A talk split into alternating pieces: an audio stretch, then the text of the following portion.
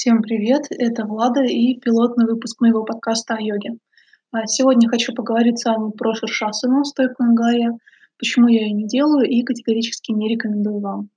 Начнем с того, что голова весит всего несколько килограммов, обычно 5-7, и именно такое давление приходится в норме на ваши шейные позвонки.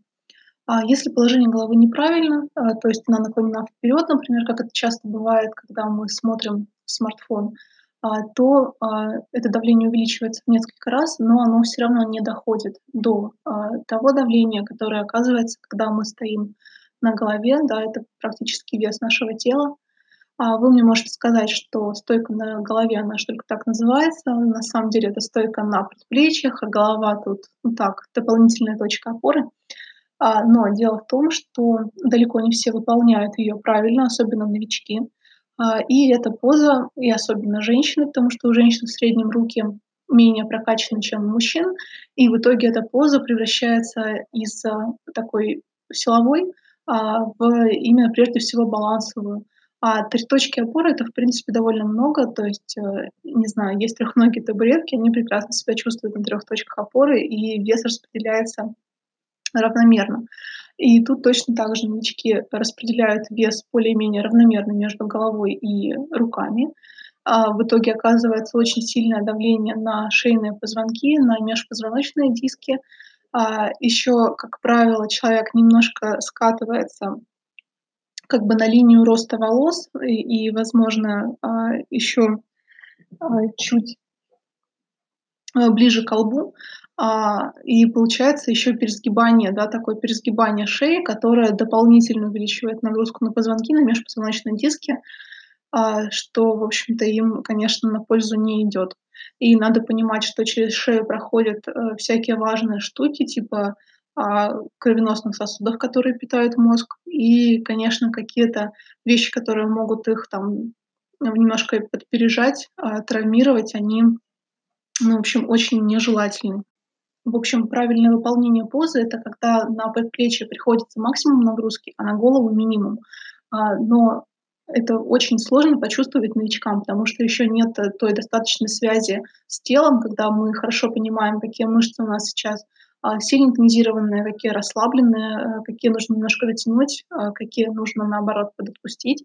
И поэтому получается, что мы можем реально себе нести а, вред этой позы, причем не обязательно мы его прочувствуем сразу, то есть не обязательно мы там свалимся с, не знаю, переломом шеи, конечно, очень вряд ли, а, но дело в том, что просто многие а, упражнения, они дают именно а, накопительный негативный эффект при неправильном их выполнении, и там какие-то вещи, а, особенно это сустав как раз касается, то есть там шея, колени, вот это запястье, вы можете через несколько лет только понять, Э, вернее, ощутить а, какой-то негативный эффект и при этом даже не понять, от чего это, никак не связать это с тем, что вы там пять лет назад а, год фигачили йогу и делаете это неверно.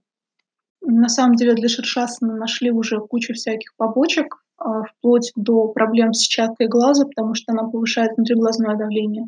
Ну и, конечно, стойка на голове имеет свои противопоказания, в первую очередь связанные с кровяным давлением, то есть это и гипертония, и гипотония, с, и с тем, и с другим нежелательно ее делать. А, но, конечно, а, свои, свою пользу она несет, и ну, традиционно перечисляют там кучу-кучу всяких а, профитов, но далеко не все они доказаны, не для всех есть какие-то подтвержденные научные данные, поэтому я расскажу про прежде всего влияние на мышцы, да, которые в ну, в принципе, понятно, которые э, точно имеют место быть. А, то есть это, конечно, в первую очередь э, силовая поза э, и с очень хорошей нагрузкой на э, руки, на плечевой пояс и на мышцы кора, потому что вы себя должны э, держать в вертикальном положении, да, задействуются и мышцы пресса, и э, спины, э, но в целом тонизируется все тело. То есть, по идее, у вас и ягодицы, а, и бедра, все-все включается в работу, а, мышцы-стабилизаторы, всякие маленькие мышцы вдоль позвоночника идущие, которые не достать обычными фитнес-упражнениями, как правило. Еще одно положительное воздействие касается мозга при правильном выполнении, конечно. Это улучшение кровообращения и, соответственно, улучшение питания мозга а, и вообще верхней части тела.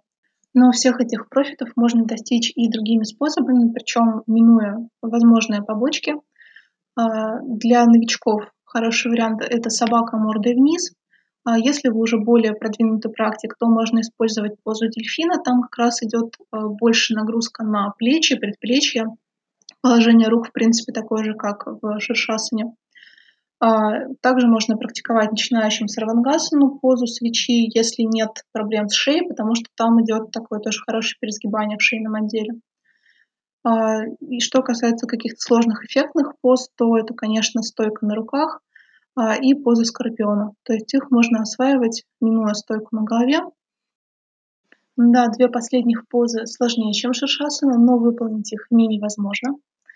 Итак, надеюсь, что я вас достаточно напугала и предложила достаточное количество альтернативных вариантов.